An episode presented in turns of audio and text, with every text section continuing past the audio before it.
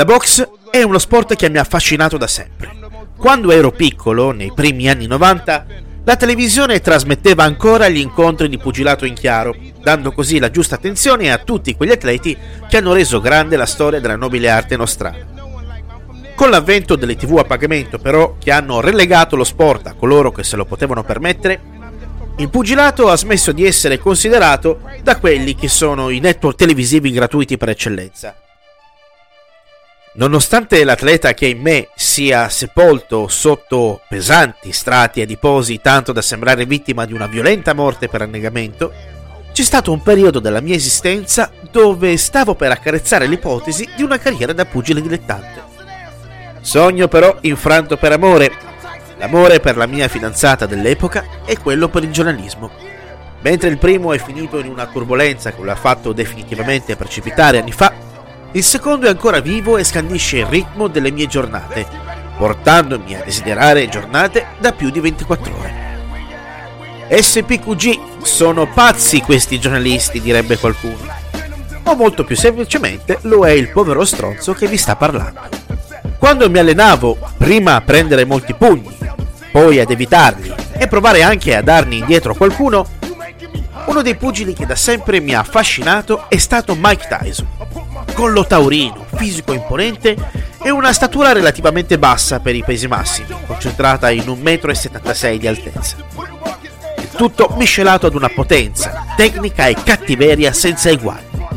La cattiveria di Tyson era dettata da un'infanzia difficile, segnata dal divorzio dei suoi genitori e dall'alcolismo della madre.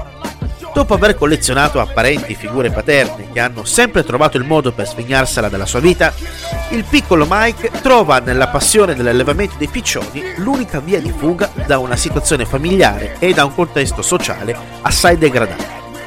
A dieci anni ha modo di fare il suo primo incontro con i pugni. Un ragazzo più grande di lui, nel tentativo di strappargli via dalle mani uno dei suoi piccioni, lo uccise. Mike lo aggredì mandandolo al tappeto a suon di pugni.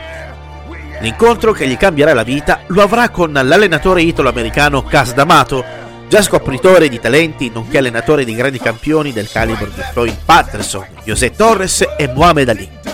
Quando nel 1982 la madre di Tyson, Lorna, morì per un tumore, quel burbero ometto adottò legalmente quel ragazzo pieno di rabbia e come uno scultore lo plasmò, facendolo diventare una vera e propria macchina da guerra che si attivava ogni qualvolta entrava in palestra o quando doveva affrontare il suo avversario sul ring.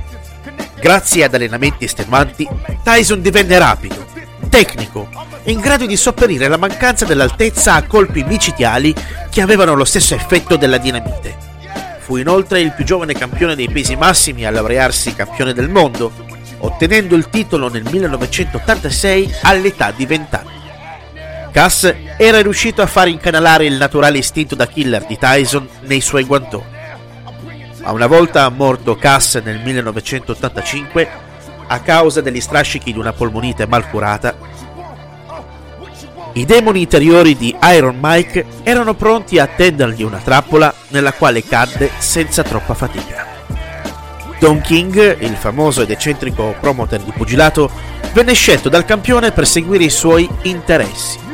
Quest'ultimo però lo sfruttò come se fosse una sorta di fenomeno da baraccone. Tyson saliva sul ring, demoliva il suo avversario e Don King contava i migliori.